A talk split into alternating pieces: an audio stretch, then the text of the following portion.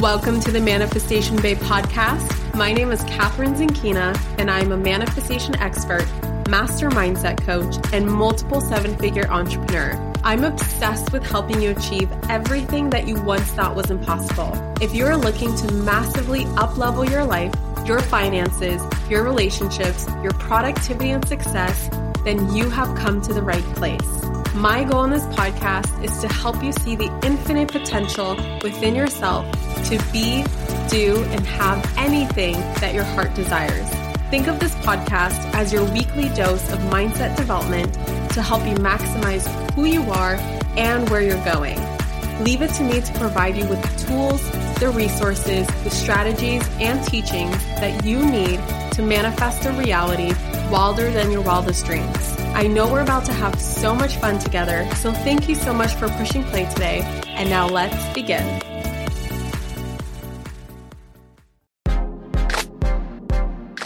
If you've been wanting to master the art of manifesting money and cultivate a lighter, more enjoyable, more feminine, and dare I say, pleasurable approach to creating more money in your life, Look no further because Sovereign Money is about to relaunch in just a couple of days.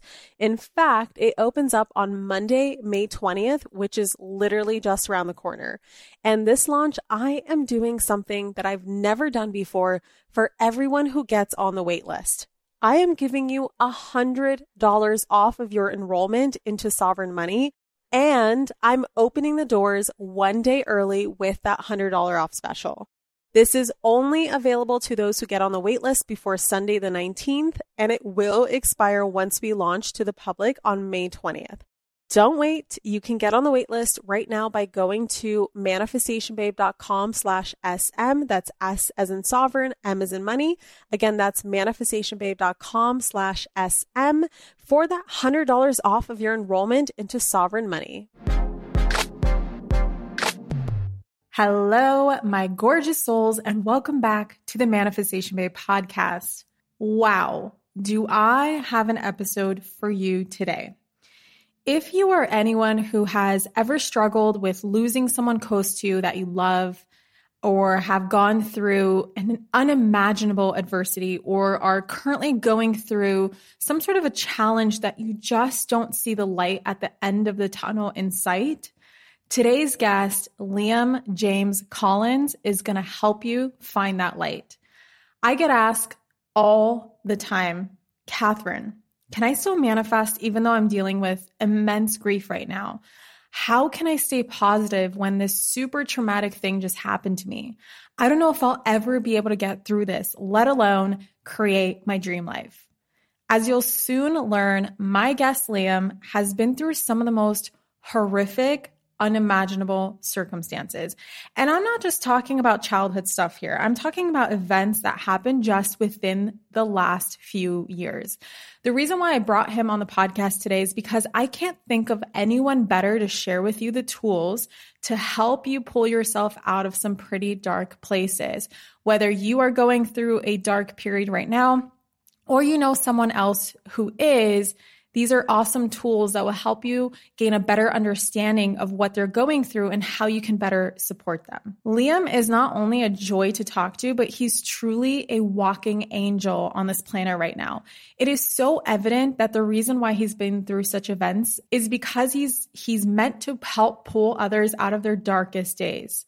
Liam is a master mindset coach, host of a top 10 podcast, and the owner of a seven figure online coaching business. If he can go on to create success in his life, I seriously believe that we all can. I'm super proud of you, by the way, for listening to this episode today because I will warn you, some of the things we talk about are not quote unquote high vibe, but it is real life. And things like this happen even to the best of people. Whether you're someone who's going through a dark period or you're witnessing someone else go through a dark period, or maybe you're just here to learn more about grief, such as I was, Liam is going to rock your world. I'm not going to spoil any more details for you because it's up to Liam to share his story. So without further ado, let's dive into today's episode. Liam, thank you so much for coming on the podcast and diving deep with us today. I know we're going to go deep. There's so much wisdom, so much juiciness to your story, to what you're all about, to everything that you have to share. So I'm so grateful that you're here. How are you doing today? Well, firstly, Kathrin, juiciness is, is I've never been described as juicy before, but I will take it. I will absolutely take it. I, am We're going to get real juicy, guys. that is the best description of myself. I'm going to take it. I think I'm going to write it on my wall. Liam, Liam James Collins is juicy. The juiciness is going to flow through this podcast. and I'm doing great. How are you doing? I am doing amazing. I have a quick question before we dive in for you, which is can I have your accent? you take it, take it, right? If I can, if I can bottle up my accent and give it to you, if we, do you want to swap for a day? Should we try each other's accents on? I think we should try. Maybe not on this podcast. I'm not down to embarrass myself today trying your accent, so we're gonna save that for another day. But thank you. I really appreciate that. anytime, anytime. I, I think what we should do is like one day do like a takeover of each other's Instagram accounts and just do each other's accents on stories for at least at least a couple of hours. I reckon it would get some traction. All right, you guys, take a screenshot right now of this episode. I know you we barely even got in yet, but seriously, tag Liam and I. The um, Instagrams will be in the description box. I know that you're. I'm going to ask you to share it later and just let us know if you're down for that because that would be hilarious. Liam, my team recently had um, a conversation with you that I overheard from the distance. And when they were done, I don't know what was said on that conversation, by the way, but when they were done, they came up to me and they're like, Kathrin, this Liam guy has such an incredible story. Like, you have to hear it. And we think it'll be a great podcast interview. And I was like, I heard it for like 0.2 seconds because I don't like to do way too much research before bringing on a guest. And I was just like floored. My jaw was on the ground and I was like, done, schedule him. Liam, before we dive into that story, can you just share a little bit about like who you are, what you do, how you help people with, and kind of what your mission is at this time? Yeah, absolutely. And uh, first and foremost, thank you for that as well. I appreciate it. Your uh, your team are just. I said I sent you a message straight after. Right, I had to send you a voice note, and they are a blessing. They really are. They're just the mm. sweetest people in the world, and I've got a feeling that uh, me and Brennan would become good friends if we hang out a couple of times. Yes. Great people, very, very cool people. And I love it when someone has those people in their team. Thank so you. the question, yeah, who am I? So I'm one of the co-founders of a company called the Coaching Masters. And what we do is we qualify and accredit people who want to become coaches. So mindset coaches, confidence coaches, business coaches, and not only do we qualify and accredit them, we then show them how to build a successful coaching business after that. But the qualifying and the credit, the crediting the coaches, that's like our bread and butter. You know, that was the mission from day one. That was the thing that was really difficult to achieve. How do we construct a full blown course that we can get accredited to show that it's sort of a high standard so that we can help people find freedom? You know, that's really the mission we say that we give ordinary people extraordinary tools mm. to create mm. freedom for themselves and others. And it always makes me think of MAC, right? You know, the makeup brand MAC? Yes. There, I read ages ago that MAC, they don't sell makeup. They sell, oh, what, what was it? They don't sell makeup.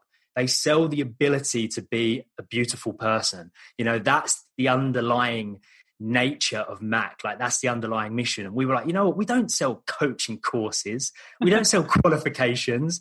We give pe- we give ordinary people extraordinary tools to create freedom for mm-hmm. themselves and for others. And that is the mission at the Coaching Masters. I absolutely love that because my one of my mentors, James Wedmore, do you know who he is by the way? No, I've not. I've not heard of him incredible guy. I should look into him. He's one of my mentors, has been for the last two years. And something he keeps reminding me of and keeps sharing with his audience is that no one's gonna buy your fucking course because nobody wants a course. Nobody wants a program. What they want is the result of what's on the other side of that program. So it's like if you ask someone, would you rather have freedom or a coaching program. Like nobody in their right mind is going to say coaching program. So I love that you recognize that. And I love, I think freedom is it's definitely my top value. It's definitely the mm-hmm. thing that I create all of my courses and content around is giving people freedom, whether it's financial freedom or like freedom of basically self in the way that like freedom from your own limitations, right? Freedom to be able to create anything, time freedom, all these incredible things. So we have very aligned missions and I love that. So there has to be a backstory to the whole coaching thing, right? No one just like is born and becomes a coach. So I know that you have a story. Feel free to dive into that now.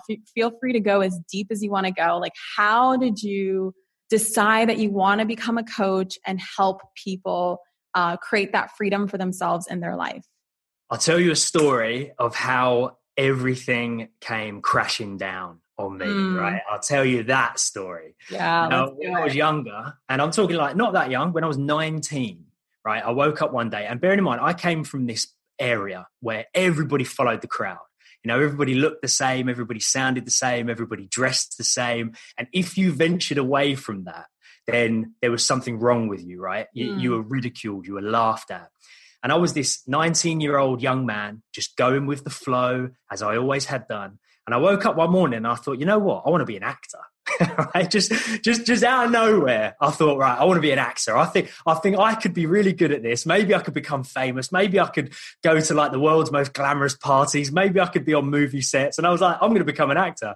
so I, literally the next day, I like walked down to my local amateur theatre and I walked in and I was like, look, I've never done anything like this before, but I want to become an actor. And they said, look, we've got an audition tomorrow for this play. Come and audition. And I did, and I got the part, right? And a couple of months later, I'm like taking my first bow eh, after a performance in front of seven people. And I shit you not, Kathrin, right? I felt like a star.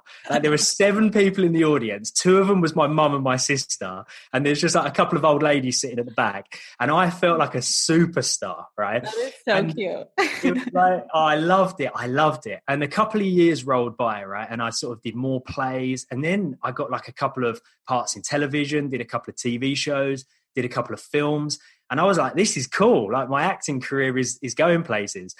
And then ah, oh, the most amazing thing happened. I went to this audition and I was really big at the time. I was really big and bulky because I was into bodybuilding.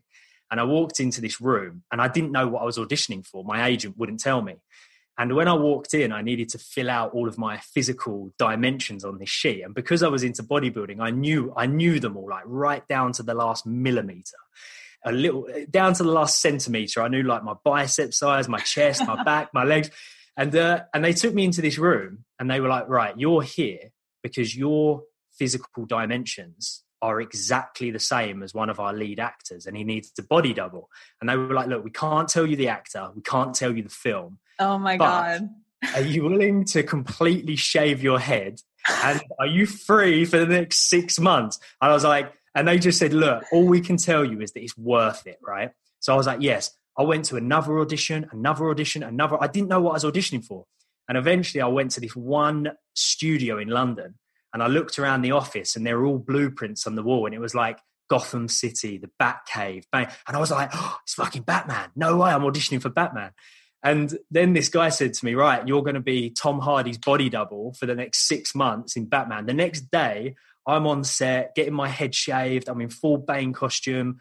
I'm like having lunch with Morgan Freeman, who's fucking giving me his life story. Michael oh Caine sitting opposite. Anne Hathaway is offering me her cake because her personal trainer won't let her eat it because she's like got to wear a cat suit the next day. And I, am like this 20 year old actor, and I thought this is it. Like I've made it. I, am oh going to get God. more contracts. I'm going to get more parts. I'm going to get a better agent. And after that, I did like a film with Benedict Cumberbatch, and then I did another good TV series. And out of nowhere, it just completely disappeared. My agent just stopped ringing.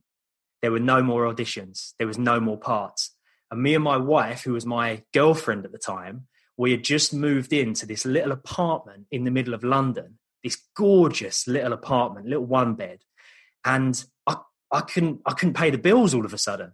Like I, I, I had rent to pay, I had bills to pay, I, and, and I had no way of paying it because I had no acting work. And I thought to myself, what is the one job that I can do where I can pay my bills, but I can still go to auditions if I need to go to an audition? And I, I became a mailman, or, or oh. in in the UK, known as a, a postman. Right? I, I became a, a full time postman, and I thought to myself, right, it's just temporary. It's just temporary. Like until I get another really good audition, till I get another really good part.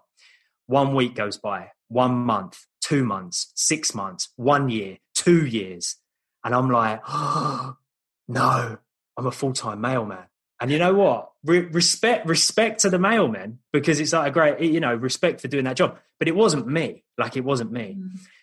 And I tell you what, Kathrin, I just felt like I had fucking, I just felt like I'd really let myself down big time. I felt like I had a dream, I had a vision, I was working my way towards it. And guess what? I swear to God, I genuinely ended up delivering Tom Hardy's mail because he lives in an area in London called Richmond, which is where I was a mailman. And I had gone from working with him side by side every day to delivering his mail. And one day I knocked on his door and I, I needed a signature for a package and he didn't even recognize me. And he closed the door after he signed the package and was like, Oh, cheers, mate, thanks. Closed the door. And I thought, nah, I've, I've got to do something. I have to do something else. And interestingly enough, I was talking to my mum, right, over the dinner table, and I didn't really even quite comprehend what it was she did. But for the last 15 years, she ran an academy where she taught people how to become coaches, like life coaches, confidence coaches, mindset coaches. And I said to her, Look, all I want is to work for myself. So I'm the one that calls the shots and I want to help people. That's the realization I've had from being an actor to it all coming crashing down on me. I just want to help people live a life that's fulfilling, that's meaningful. And she was like, Liam, it's it's been staring you in the face for years. Mm. Become a coach you know and i had actually done a lot of my coaching qualifications and stuff like years before just because she needed bums on seats when she ran courses i was already like a fully qualified nlp practitioner i was a life coach but i never used any of that stuff because i was like oh you know i was like ah that's what my mum does no no young man wants to grow up doing what his mum does but i thought i need i need a way out like i need something fulfilling were you and using I, those tools during that two year period when you felt so low? You know what? It's such an interesting question, that Kathrin, because, and I've, I've asked myself this question again and again and again. And I think inevitably, on some level, I must have mm. been subconscious. Yeah. And I think the tools that I was using were allowing me to stay focused on the fact that there was something else. Like I am going to do something better. Mm-hmm. But at the same time, because I wasn't consciously thinking about that, I was letting myself get dragged down. Remind me to send you the picture of me when I was a mailman. I was just going to ask, seriously, I was going to ask if you have a picture of yourself as Tom Hardy's um, uh, double and as a mailman. I do indeed. And I will send you those pictures. And I swear to God, when you see a picture of me as a mailman, I look like I'm a couple of days away from death. Honestly, I look sick. Like I look green. I look depressed. My whole face is like sunk. And you can actually see the physical effects of me being extremely unfulfilled in mm. what it mm. I'm doing and feeling trapped as well. Like I felt really trapped and I felt like I'd let myself down. That was that was a, a really negative emotion that I had. And coaching allowed me to just transform all of that because it transformed me personally and I could build a business that actually helps people. So it just it, it pulled me out of a dark time. It really did.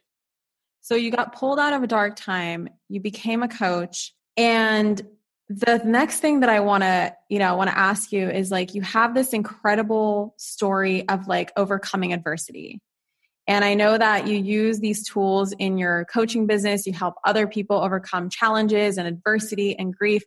The reason why I'm so excited to bring you on here is because I get this question a lot from people, and I've personally never had to overcome something as um, unimaginable as what you did. And I get this question all the time like, Kathrin, I just lost a loved one, or I just, you know, something, this huge adversity just happened to me or happened to someone who I love. Will I ever be successful again? Will I ever be happy again? Will I ever be able to manifest again. And I wanted to bring that up to you because I know that you have completely transformed your life within a period of what is it, three years?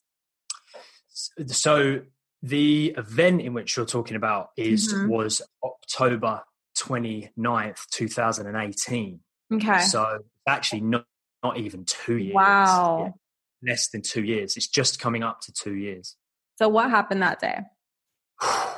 Man, and this is, remind me, this is after you already started your business, right? Absolutely. Yeah. So I started my business January 1st, 2017. Got it. Okay. So I've been a coach for nearly two years at this point. Mm-hmm. And oh man, that day, I'll tell you the story of that day. Just the worst day of my life. And one of the lessons that will absolutely come out of this is the answer to the question that you get a lot from your community that have experienced grief will I ever be able to manifest again? Will I ever be able to be successful? The answer is absolutely yes. And I will show you as to why I'm living proof of that. But just know before I tell you this story that the answer is yes. The mm. answer is yes. Because there will be moments through this story where you'll think, surely not, this has got to be the end. It, it, it can't get as bad as this. And I know there are going to be people in your community that have experienced something similar. But October 29th, 2018, I was at home.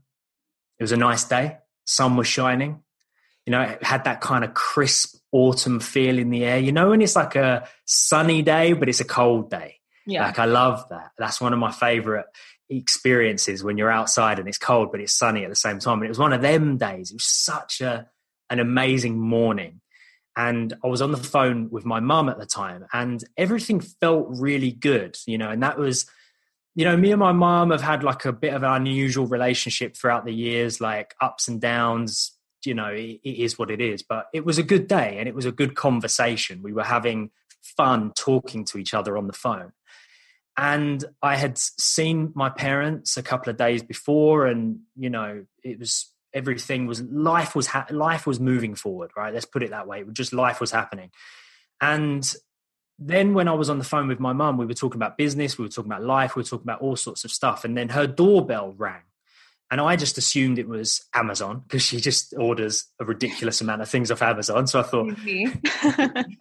precisely. So i was like oh, it must be amazon of course. And she even said oh i think the, the postman is here so i'll call you back in two minutes.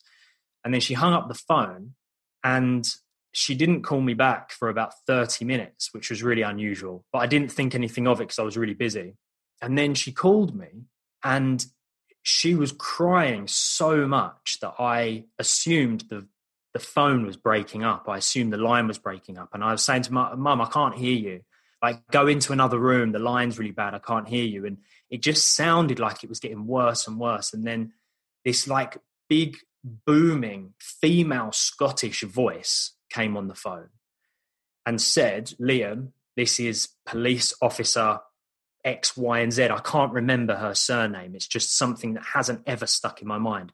This is officer, whatever her name was. And she said, You need to get to your mum's house. And I said, Why? She said, There's not, I, I can't explain, but you need to get your wife and you need to drive to your mum's house. And I just said, look, you have to tell me why my mum's quite clearly really upset, and you're telling me with quite a stern, you know, direct manner that I need to get to my mum's house. Something's obviously happened. And she said, well, you need to come to your mum's house because your dad has jumped in front of a train. And I swear to God, Kathrin, that if you ever met my dad, right, the the most wonderful, funny, generous, charming man you'd ever meet. Like my my dad was such a hero. He was my hero.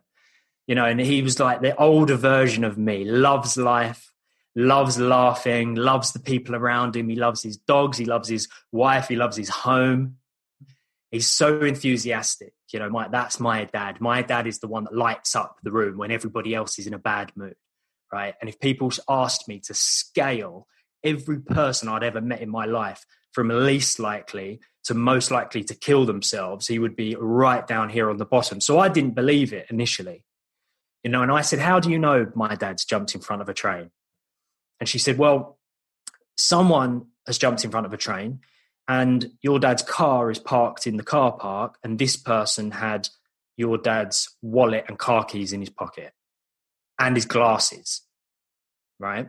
And I swear to God, it was more feasible in my head that my dad had been mugged, someone had stolen his car, took his wallet, took his keys, took his glasses, drove to the train station, parked up, and jumped in front of a train because I was like, no way, no way, like not my dad.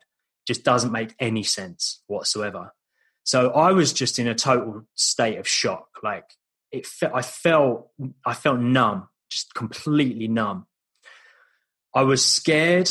I was shocked, but I was numb. That's the thing. And my wife walked through the door and she opened the door and she said, Have you heard? And I said, Yeah, dad's killed himself. And she, she was, she broke down because she thought that my mum had like got into trouble for some like parking thing. She was like, "Oh no, the, the traffic police are at your mum's house. She's she's obviously done something. She's like been speeding or something." I was like, "No, no, like they're there because dad's killed himself." And my wife and my dad were like best friends, like so close. And she just completely collapsed. And immediately I thought, I need a shower. Like I just thought I haven't had a shower today. I need a shower, like because I'm gonna go and drive to my mum's house and I'm just having this shower, like completely numb, just sort of not even thinking anything. And then get to my mum's house, and it's just awful, just like dark devastation. My sister's on the floor; she can't, she she can't hold herself together. My mum's there, and the next day, they allowed us to see my dad's hand because my my his hand, oh, it's just like I'll tell you in a moment how I get through this because I get through this in a really specific way. And it's a coaching technique that I teach people. Focus, Liam. And um, my dad had these really distinctive hands, like big dad hands. Like he was a plumber his whole life. His hands were all bashed up, his nails were all bashed up. I would recognize my dad's hands from a mile away.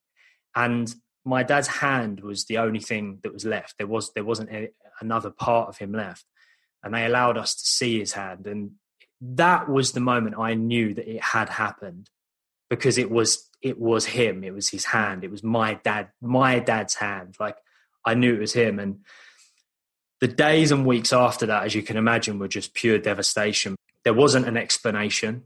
There wasn't a letter there wasn't sense. There was no sense. There was no logic. There was no sense. It was, it, it, it, it, it was like, that's my dad. You know, that's my dad. And, you know, for, I know people that listen to this on the podcast won't be able to see, but I want to show you something, Kathrin. Yeah. This is, this, this is a picture of my dad when he's about my age. And I keep this with me, and I've got this picture in my wallet. And this this man is my hero. He's my hero, and I love him dearly. And I, I will see him again one day. But you know, it's the days and weeks after that were dark.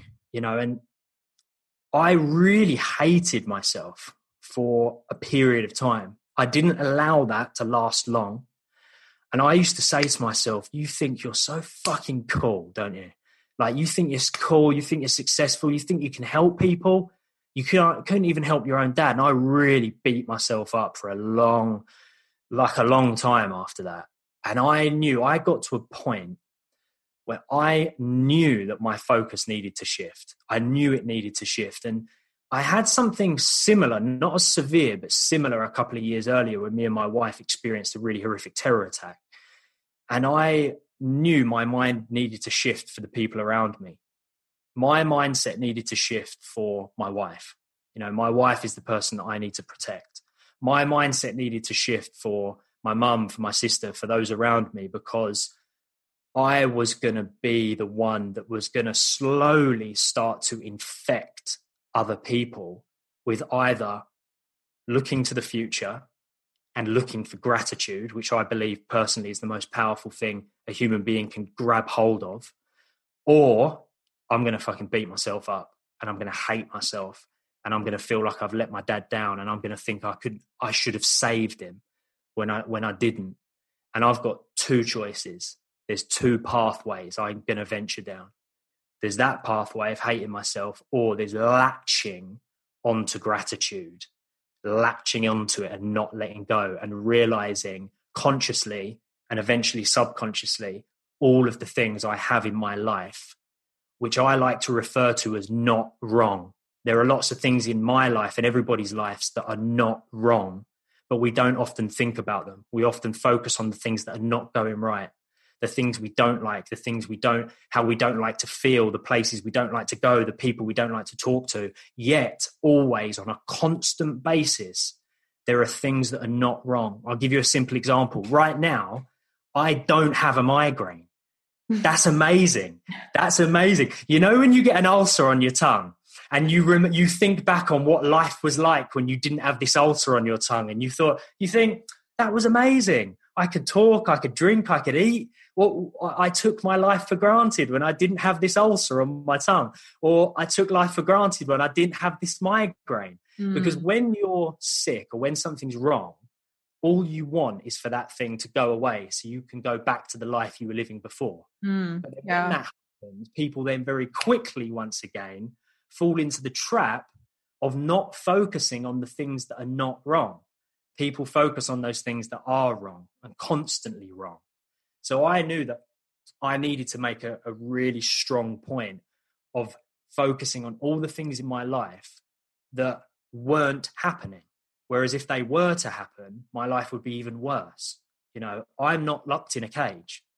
There are people on this planet right now locked in a cage, and I'm not one of them. And that is a blessing, right? In my life, in my head, that's a blessing. There are people, God bless them, with illnesses that I don't have. Mm. There are people with impairments that I don't have. You know, there are people experiencing elements of life that are horrific. And people could look at me and my story of losing my dad and think, well, that's one of them. And it is one of them. But there are loads of others. There are many more as well that I'm not experiencing. And that's a blessing. That is a blessing. So it's a shift of focus. When people are experiencing grief and they come to you and they say, Am I ever going to get through this? They can get through it. But what they need to consciously do is they need to consciously shift their focus onto the things that are not wrong. That's the key. That's the trick because mm. it creates this sense of gratitude like you like you wouldn't believe. You know, and it, it's interesting, Kathrin. You are hundred percent the person that I, I, I've always wanted to ask this question to someone who is you, you are manifestation, right? That is you. And so I've always wanted to ask you this question. I, I do this thing, and I'd love your opinion on it. And I find it helps me a lot. But there is a little element in the back of my mind where I'm a little bit fearful of it because I think, could I potentially manifest horrible things? Mm. But I do this thing where I focus on things that I really am very, very scared of. And what I find it does is I find it fills me with gratitude because, uh, say, for instance, like I'll think about my, my wife. My wife means everything to me. I'll think about her and not having her for various different reasons, whether it's an illness or something.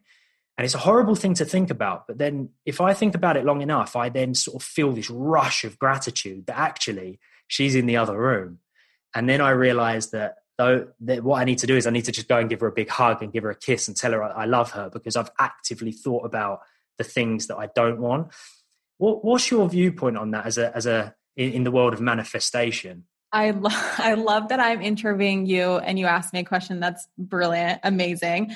First of all, I just wanted to say like thank you so much for so openly and vulnerably sharing the story. I mean like if you guys are watching my face, I'm like going through waves of emotion. Like the next sentence that you say, I'm like, "Oh my god, oh my god, oh my god, oh my god." And it's just like so I can't even imagine what you went through and I just I love the perspective shifts that you took on, you know, through your journey of I, I love the not wrong method. Um, that's what I'm to call it, not wrong method, because it's so true. It's like you know something that i teach is there's a law of attraction which pretty much every single person that talks about manifestation is familiar with but then there's also laws in the universe that most people don't talk about that can interact and interfere with like the law of attraction and it really explains why quote unquote bad things happen or how sometimes we don't get what we want within the timing that we want it. and there's other laws that are mixing with the law of attraction and if you just understand all of the laws and specifically the 12 laws of manifestation that I teach, you'll understand that there's a lot more going on. That if you understand what's going on, you can then create this like patience for yourself, patience for what you're going through, patience for you know overcoming things like trauma and grief and whatever.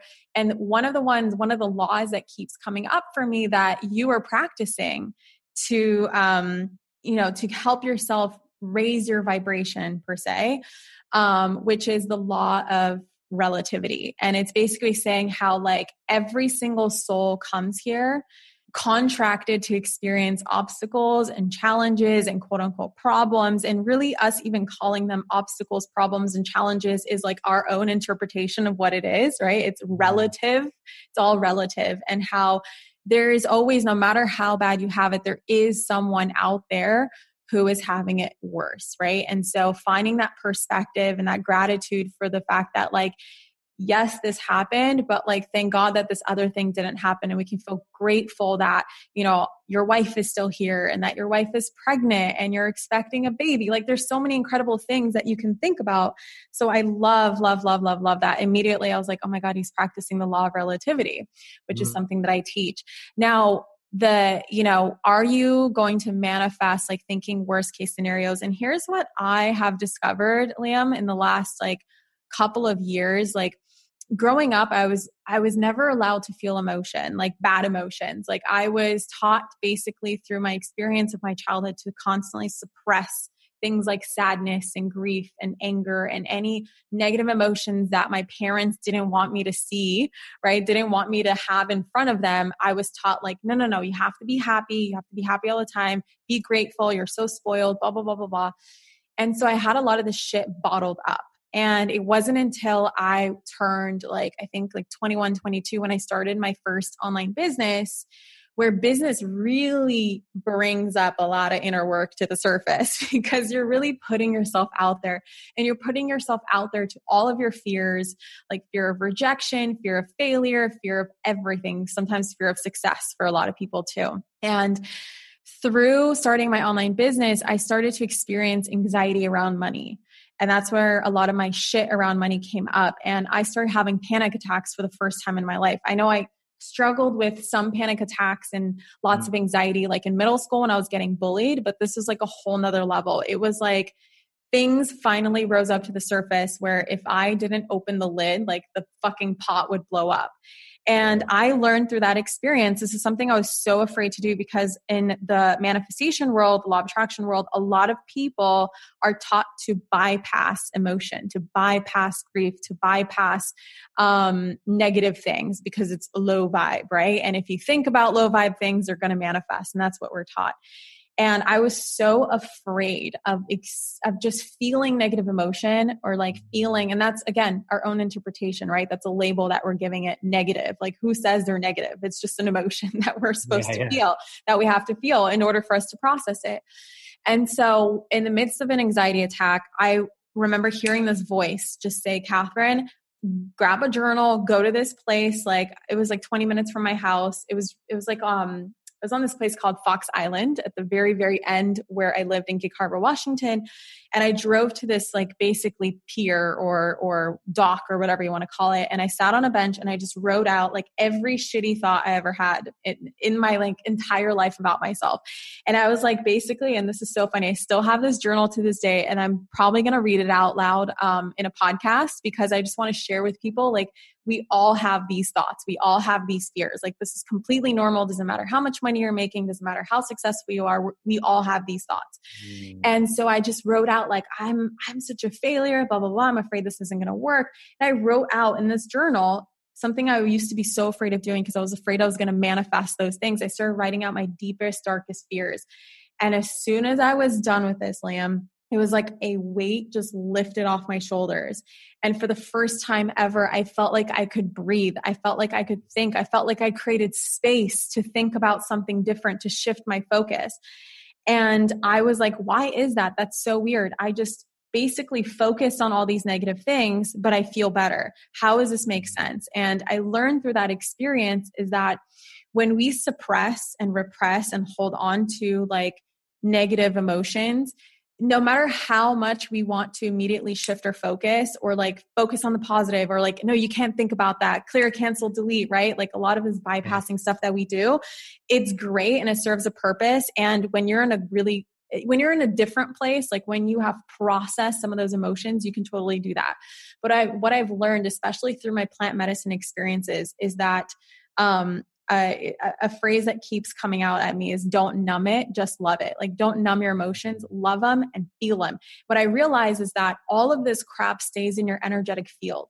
So even mm. though they're not affecting your mind, you can't think the thought right now when the thought has been kind of like overlapped with something else or whatever and like nothing in your life is directly affecting you to to have those thoughts or feel those emotions this vibration is still in your energetic field and it's going to be attracting things to you that are an energetic match to what's your in your energetic field. So even though today you're like I'm happy, I'm happy, I'm happy and pretending to be happy when really inside you feel unfulfilled or trapped or whatever, that's what you're going to actually attract. And so in order for you to release that, you really have to feel through it. You really have to address it. You have to give voice to your fears. You have to speak them. There's different techniques and stuff that um we don't have to go into right now but like there's things that you can do to process those things mm. because the moment you process them you let the vibration leave you and then you've created space for you to formally think like okay now what is it that i do want right so i don't think there's anything wrong with your technique because how i see it is you're allowing yourself to go to the worst case scenario to voice that fear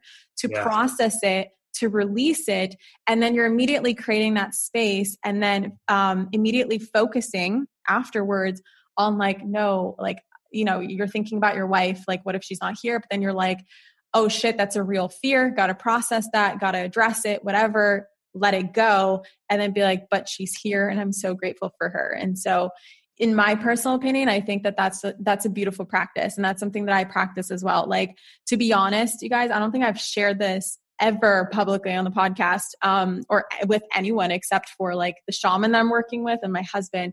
But I was having like these crazy thoughts, Liam. Um, I live in a penthouse, so I live on the 22nd. It's not the penthouse because the the penthouse of my building is like sixty five thousand dollars a month, which like maybe sometime in the future, but not right now.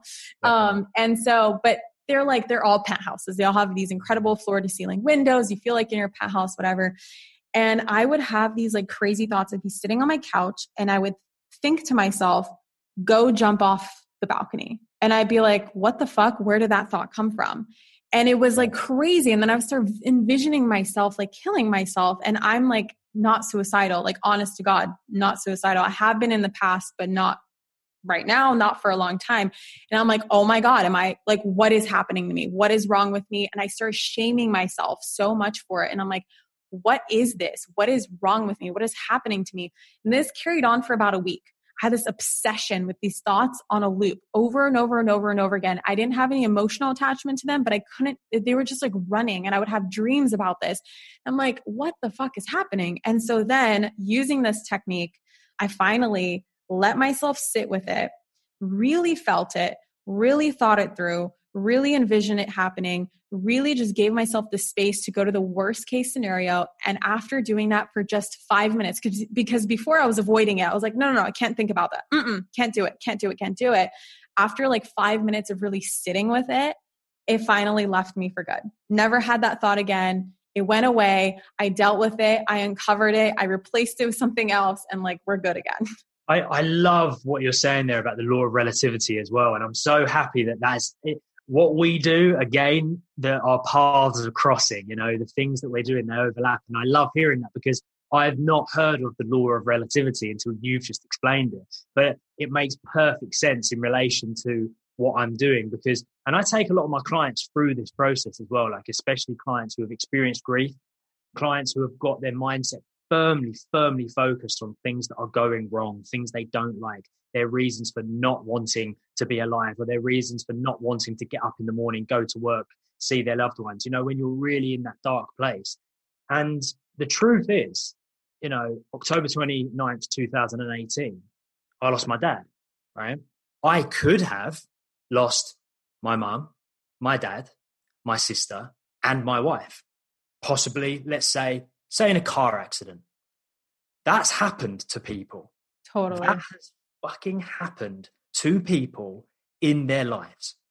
Now, it seems like almost incomprehensible that you'll lose your dad to suicide unexpectedly and not only think about that being the worst thing on earth. And you know what? It's very easy to have the mindset that that is the worst thing that will ever happen to you and life will never be the same again and everything's going to be crap and nothing's worth anything. But I always have to come back to my own coaching. I just always have to do it. And within the realm of coaching, we always say that it doesn't matter if something is good or bad, right or wrong, true or false. It's whether it is useful or not useful. And that could be a mm. very blunt way of looking at things, but you know what? It's a lifesaver. I say I say what is serving me and what is not serving me. Very similar. Precisely. What yeah. is serving me and what is not serving me. Now, me m- making the decision that I'm going to crawl into a hole, that I'm going to realize that life is never going to be the same again. I've lost my best friend. I've lost my, lost my role model, lost my hero and everything this point forward is going to be crap and what's the what's what's the purpose of any of the things that we're doing it would have been very easy to have done that mm-hmm. would it have served me would it have been useful absolutely not not in any way shape or form would it have been a lot more useful for me to have got myself into the mindset of being grateful that that day on october 29th 2018 i didn't lose my dad my mum my sister and my wife that is a hell of a lot more useful if i can get myself into that mindset and I can realize all of the things that I have. I mean, it sounds so cliche, doesn't it? Like it sounds so easy. Just focus on the things you've got instead of the things right. you don't got. But what you've got to do is you've got to really go to that place. And that's what you're talking about, Kathrin. You're talking about going to that place, right? Putting your mindset there in that dark place to understand it, to learn from it, to take the lessons, to get the gratitude. I do this technique that I call the time machine. And when I get people that come to me when they just are so dragged down and they've got this negative mindset, and I this this technique, this is not for the faint-hearted. And I warn my clients about it. I'm like, you got to be prepped to dive into the time machine. Like, don't come to me saying that this is shit about your life and that's crap and this is crap because I'm going to take you on this journey and I will help you. But you got to be prepared for it because we're going to go to a couple of dark places. And the clients that are prepared for it, you know, they get great results. And I do it to myself. The time machine is where I and I'll, I'll give you it from from my perspective because I coach myself on this and I have mm-hmm. done every day since losing my dad every day. Mm-hmm. The key is to fully and vulnerably allow yourself to understand what is your deepest darkest nightmare. And I'm not talking about fucking, you know, I'm scared of spiders and snakes. I'm talking about horrific horrific circumstances that you as a human being can find yourself in. Then going on a process of deep visualization you know in, incorporating massive elements of nlp what we see what we hear what we feel. Going on a journey of visualization seeing it hearing it and feeling it and in your head going to that place and spending some time in that place. And then when you get yourself to the point where you are fully absorbed in that nightmarish place looking at what you had to deal with before that you considered to be bad, what you considered to be a bad day, and getting yourself to the point where you realize that actually, if you were living this nightmare and you rubbed a magic lamp and a genie popped out, and this genie said, Look, I'll grant you one wish, but the wish is there's only one, I determine the wish. And the wish is that I will allow you to go back to the life you used to have before this nightmare began. And the only thing that you need to deal with is the thing that you were dealing with previously that you thought was really fucking awful, mm. right? Really terrible. You got to get yourself to the point where the thing that you're dealing with in another reality, another realm that you can visualize, it becomes something you would wish for. That's yeah. where you've got to get yourself. And as screwed up as it may sound, on October 29th, 2018, if I had lost my mum, my dad, my sister, and my wife, opposed to just losing my dad, just losing my dad would be the reality that I would wish for out of those two scenarios if I only had a choice of those two scenarios. You have to get yourself to a place where the thing that you're experiencing, the grief that you're experiencing, you have to get yourself to a place where you realize that in another reality, in an alternative reality that could very well possibly exist, that is something that you would wish for. That's where you got to get yourself. Because then you realize, click your fingers, wake up one day, I didn't lose my mum, my sister, my wife. They're still here. I'm living the reality where I am actually the one that I prefer. I, you mentioned the panic attacks as well. Mm-hmm. I'd, lo- I'd love to just tell you this brief story. Yeah. One of the most horrific things I've ever seen and my wife has ever seen, and it caused her to have really awful panic attacks. And I, I'll never forget the date. You know, dates really stick into my head when something significant has happened. But this was June 3rd, 2017. So I'd only been a coach for a few months at this point. This was the moment that I knew for a fact what I teach people works. This was the moment I knew. This was the thing that proved it to me. So June 3rd, 2017, it was a really, it was a really gorgeous like summer's evening. And me and my wife, we had this tiny little apartment right in the middle of an area of London called Borough Market. And anyone that knows Borough Market, it's hustling, it's bustling, it's fun, it's vibrant, and it's just like right at the foot of London Bridge. And we had these huge bay windows, even though it was a tiny flat. And one evening, we're just leaning out of the window, just watching the world go by. And there was a fight that broke out. And I, I should say that we lived above this pub, right? Like a proper classic English London pub, like as traditional as pub gets. It's like the pub, and then it's us, where oh we live the first floor above the pub. So you can imagine Friday nights, like Thursday, Friday, Saturday nights. You, we couldn't even hear the television because the music's going boom, boom, boom, and the people are laughing. But you know what? I loved it though. I actually loved it because I felt like I was a part of something. Aww. And uh, I, I just loved that place so much. And, and so many significant things happened in that place we got engaged in that apartment. That's where we got married. I'd lost my dad in that apartment. I'd lost other family members. I started my business. Like the five years we spent in that place was so significant. But this night was quite possibly the most significant night.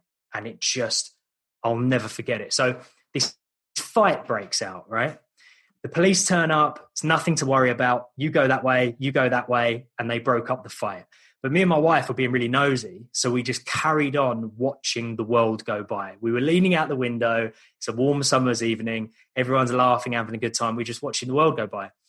And then out of nowhere, just like something out of a horror movie, I just see people getting stabbed, just out of nowhere, right? People getting stabbed in the back, getting stabbed in the face, getting stabbed in the chest, just one after another people getting stabbed. And this happens so quickly that sounds that like a movie. Like like you are in the matrix and this is like fake and you can't like i can't even imagine seeing that with my eyes and bearing in mind yeah and i had been on so many movie sets i was like there was a split second where i thought is this a, is this a movie like have they just not told us that they're filming and they've not oh cornered it off what but but like logically i knew that wasn't the case but so like in my subconscious I'm, I'm thinking is this a film you know, because that's exactly what it looks like. But I tell you what, the sound of pure fear is something that cannot be replicated. You know, and I've, I've heard it try to be replicated in films. It cannot be replicated. The sound of terror is almost like a combination of nails on a blackboard mixed with sickness that's like what it sounds like. It's like scratching a blackboard and sickness at the same time. And we heard that, right? We just hear this sound of terror because people are getting killed. And we're just looking at it like what like what's happening? We're staring at this thing like unfold within seconds. And people just start running, right? People are running. Like people are running down alleyways, they're hiding under cars, they're running down into the underground.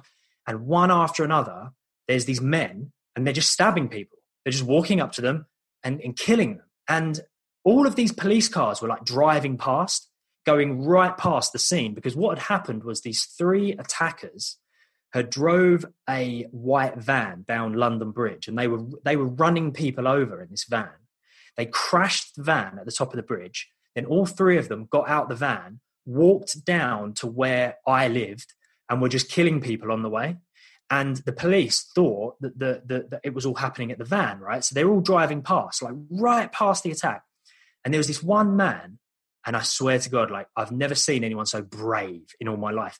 He grabbed a metal chair from one of the restaurants and he was like fighting off the attackers almost like some sort of crazy lion oh tamer. Oh he was like trying to keep them at bay.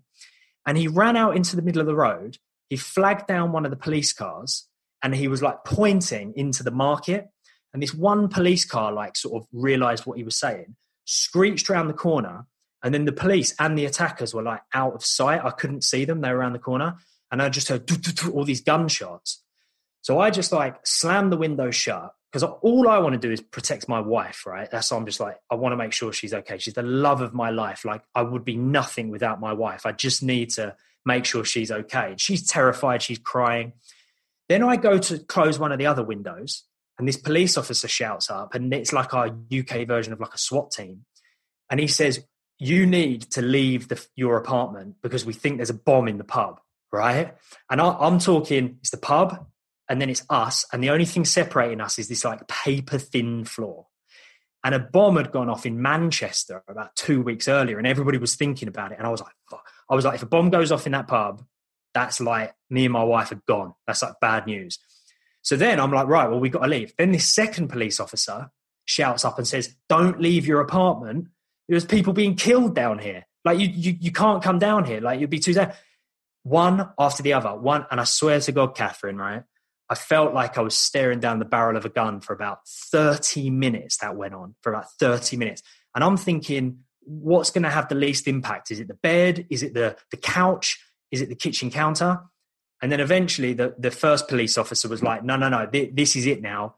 You, you have to go because we think there's a bomb in the pub. You have to get out. So me and my wife left the apartment and I'm like creeping through the hallways thinking there might be like an attacker in the hallway. We get out onto the street and there's just people laying dead in the street. Just people bleeding dead like one ambulance this one ambulance turned up and they were so scared. These two people the ambulance workers were sitting in the ambulance. They didn't know what to do. They were like shaking and people are just like dying on the street. And then the police officer just run. He was like run and don't stop running and we ran and we must have ran for about i don't know like a quarter of a mile or something like that. And it felt like we were running for ages and there's just all these people in the street. And then eventually we were in this crowd of about a thousand people and that was the worst bit because i was like i don't know if someone else is going to pull out a knife if people are going to start getting attacked. There's all these rumors like there's another attack in westminster. There was another one in shoreditch. Like i think there's going to be an attack here so i've just got like my wife by, by my side i'm just think i've just got to make sure she's okay and she's the same she just wants to look after me right we're like back to back she's like, look, let's go back to back and then we'll be able to see if there's an attacker. And I'm like, yeah, good idea. And then eventually this one guy like lets us stay at his apartment and we were okay. But I tell you what, like seeing the panic attacks that my wife was having after that, imagine how easy it would have been for me to have developed a mindset of hatred, of yeah. fear, of yeah. judgment, of persecution, you know, of anger you know not not only easy but understandable you know people have said to me it would be understandable for you to have developed that mindset when i see my wife like having panic attacks that are so bad that i have to call an ambulance because she can't breathe and i know it's because of the things that she's seen yet i knew i knew i needed to develop a mindset of forgiveness of love of acceptance of understanding of I needed to avoid the generalizations and instead I needed to see the event for what it was. And this was the London Bridge terror attack. You know, it was a it was an awful terror attack that happened, one of the worst in London. And I coached myself, and I have continued to coach myself every single day since the terror attack, since losing my dad. And that's how I know coaching works. That's mm. how I know because yeah. I, I don't do it because it's a nice thing to do. It's a career, you know. I, I, I do it because it fucking saved me, Kathrin. Like it saved my life. And I've I coached my wife through that. And I've coached my wife through losing my dad as well. And we've been able to survive through it and we're able to thrive through it as well, you know, because we're focused on the things that we've got. And you know what? December 11th is when my little baby girl is due. And I just couldn't be happier. Like, in terms of focusing on the things that are not wrong, in, t- in terms of focusing on the things that we have in our life opposed to the things we don't. My wife, who I've been together with for 11 years, the love of my life, my just the other half of my being and my heart, the person I couldn't be without. We're going to have our first child December 11th. And we recently found out it's a little girl. Oh, congratulations. Like, oh my God, that is huge. Liam, seriously, like you are such an incredible human. I just want you to know that. Like, it's very clear that through all of the shit and the challenges and the obstacles and the sheer terror that you've been through, that you've been put on this planet to help people overcome that as well. Because I just don't think that you were put through those trials and tribulations to just like experience it for no reason. Like, you absolutely were born to do what it is that you're doing. And it's incredible that you are able to go through it, but also develop techniques to help yourself and then develop techniques, use those techniques to help other people. And I just wanted to thank you so much for existing and thank you so much for sharing your stories and thank you so much for being so open and so vul- vulnerable and so transparent. Um, for anybody who has recently gone through something like this, like a huge adversity, like a terror terrorist attack, or um, a death of a loved one, someone super close to them. Maybe it happened a couple days ago, maybe it happened today, maybe it happened a couple weeks ago as they're listening to this. Like, are there any like tips that you can share um, share with them that would help them at this time right now of where they're at currently? Definitely. Definitely, definitely. I'm so glad you asked me that, Kathrin. And uh, by the way, this podcast has already given me two firsts, right? The first one is no one's ever thanked me for existing. So Aww. that's like the nicest thing I think anyone's ever said to me. And secondly, no one's ever called me juicy. So it's just, just like, it's just like a double whammy, isn't it? It's a double whammy. I love it. But um, yeah, great question. Great question, right? There's three. There's three things that people have to focus on. And these are the three things that have allowed me to survive through the terror attack and through losing my dad and thrive through it, right? I have to focus on these three things on a daily basis at some point throughout the day. And these three things dictate our state, they dictate how we feel. And the reason that that is so important, right, and I'm going to uncover what these three things are, is because our state, how we feel, that determines how we act, it determines our behavior. And our behavior determines the results we get in life. So when somebody comes to me, okay, like you said a moment ago, like if there's anyone listening to this who may have lost a loved one, who may be experiencing grief, who may have experienced something just awful that they can't get out of their heads, they're having a hard time, right? Anybody that's listening to this podcast who's having a tough time, what you're currently experiencing are results that you don't want. That's what you're experiencing. You're currently getting results that don't serve you, you don't like them, you don't want them. So, what we've got to do is we've got to work backwards.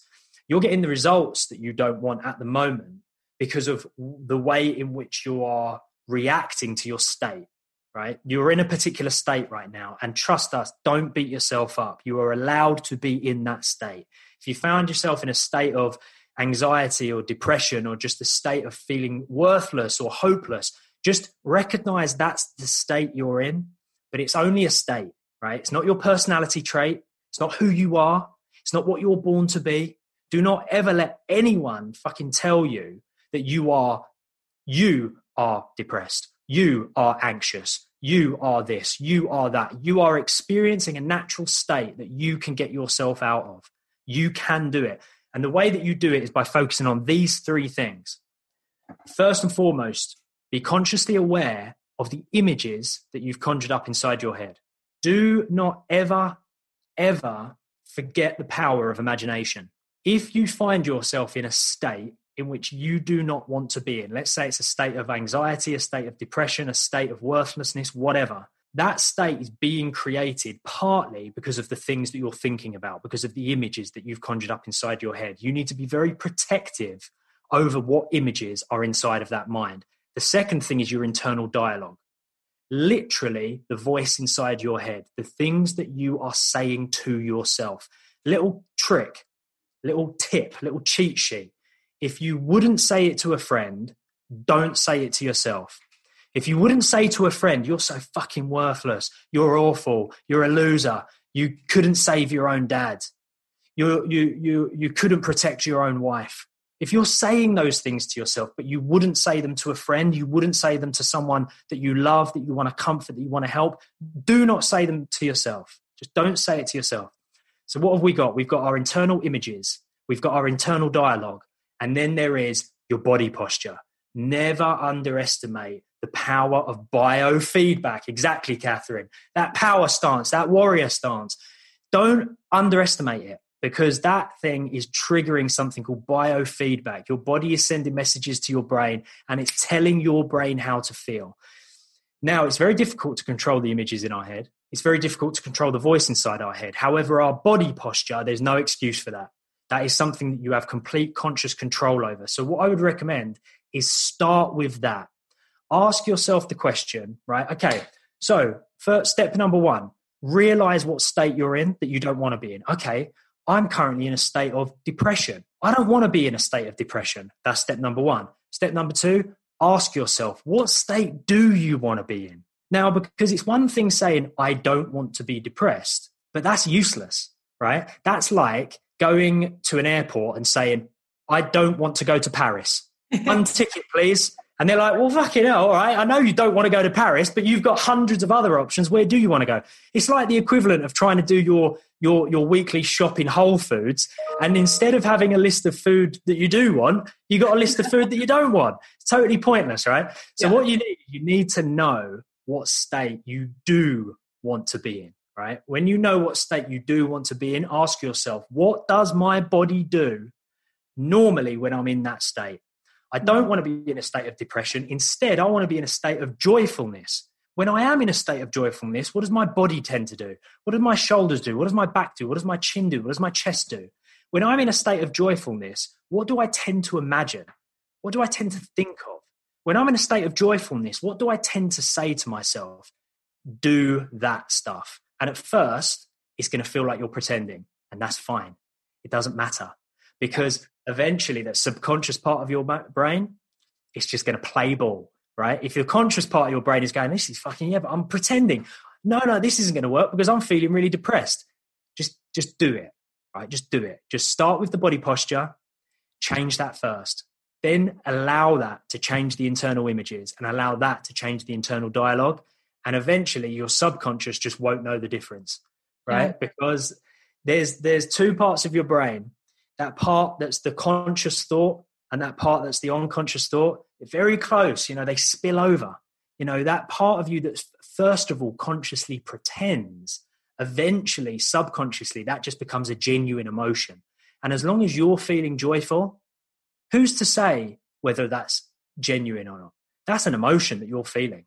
If you've mm-hmm. created that joyfulness through actively changing your body posture, your internal images, and your internal dialogue, that is a genuine emotion and you've created that emotion. So use that and utilize those three things those three I, legs of the tripod to change your state. I have to say that shit really works. Like i've never had to use it for something like grief but when i was in um when i was working my nine to five job and i was completely broke and starting my business i remember you know the whole posture thing. It really does work because I remember coming into my office and I worked as a receptionist for a home health agency. It was actually my mom's best friend's company, like from college. And I uh, was looking for a job at the time. This is in 2016 that would take over some of my income from the business that I don't want to be in anymore. It's kind of like the the postman thing for you. It's like a transitional career, right? Um, and you know, I knew that there were people who would completely understand that I'm not going to be there forever. I'm not your forever receptionist, but I will be here for a year. That's what I gave myself and I'd be the first one in the office. And it's so funny because I uh, also speak Russian, and 99% of their patients were all Russian. So I'm so grateful to that job because I got really good on the phone, and my Russian skills just freshened up so well. Like I was completely fluent, no longer fluent. I, I would say I'm about like 90%, but um, I understand everything. Speaking, it's a little slower.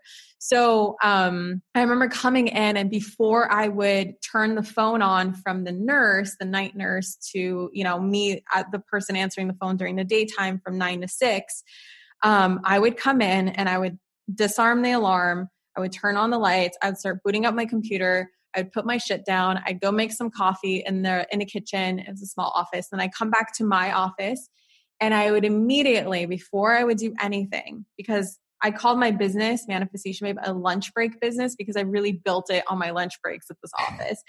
And I was I would stand in Wonder Woman pose. That's the first thing I would do is I stand in Wonder Woman pose and I would stare at my vision board that I put right in front of my computer actually no it was i had a bunch of like checks behind my computer and like affirmations but i have my vision board as a desktop. Like the the my boss's like computer that he bought for everybody to have at the office i just took over. I'm like it's going to be my vision board on here. I don't care what you guys think.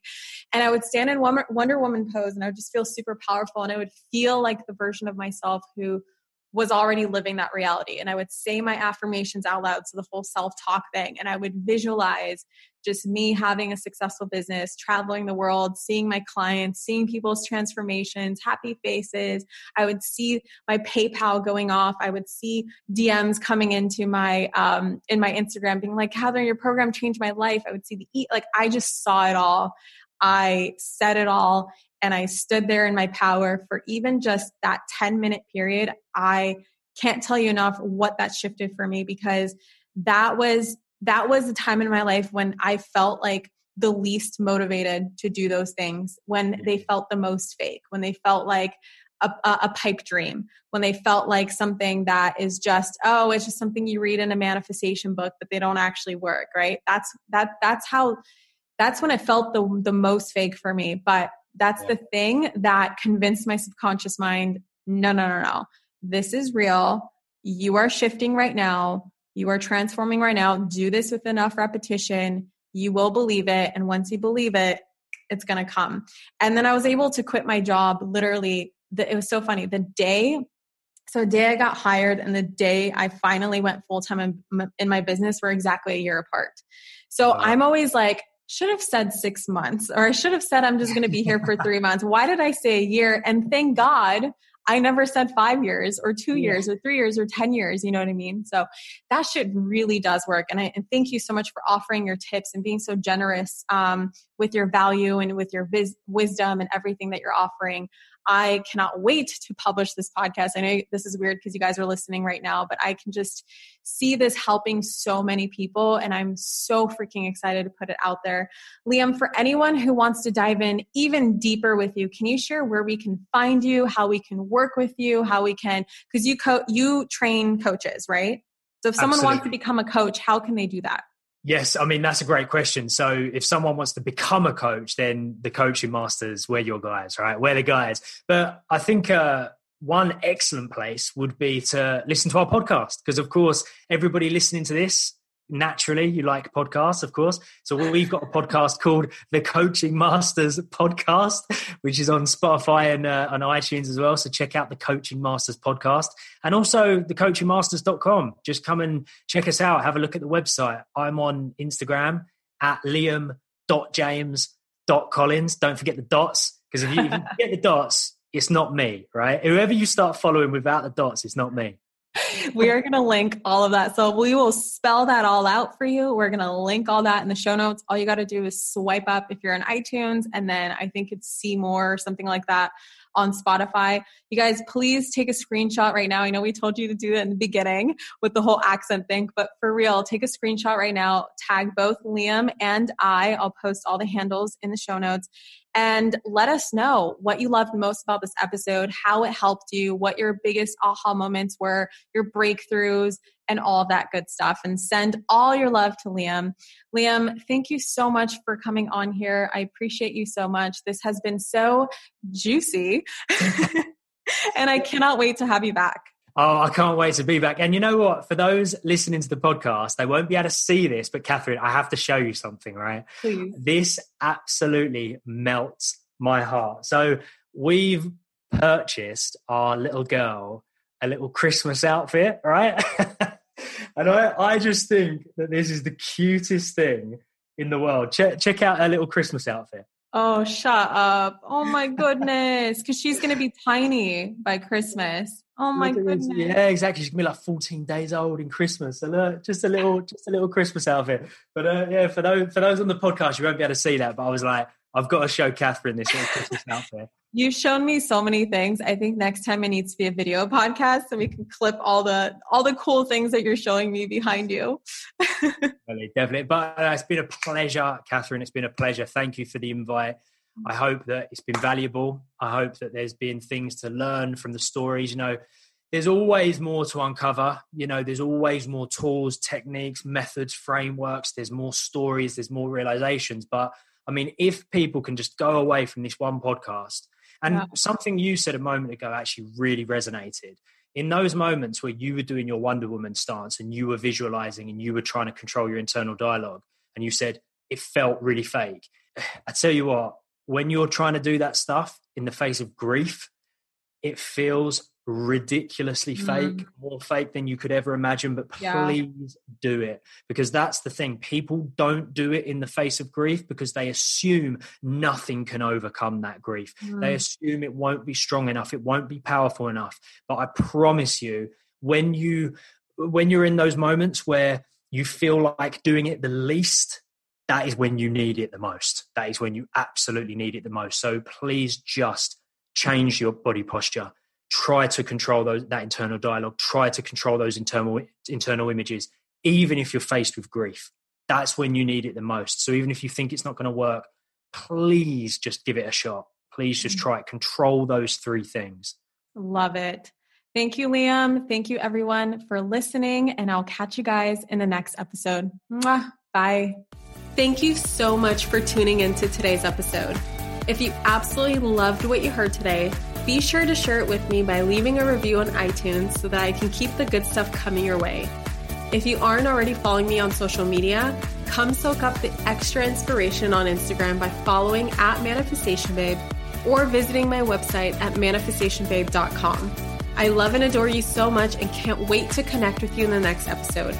In the meantime, go out there and manifest some magic.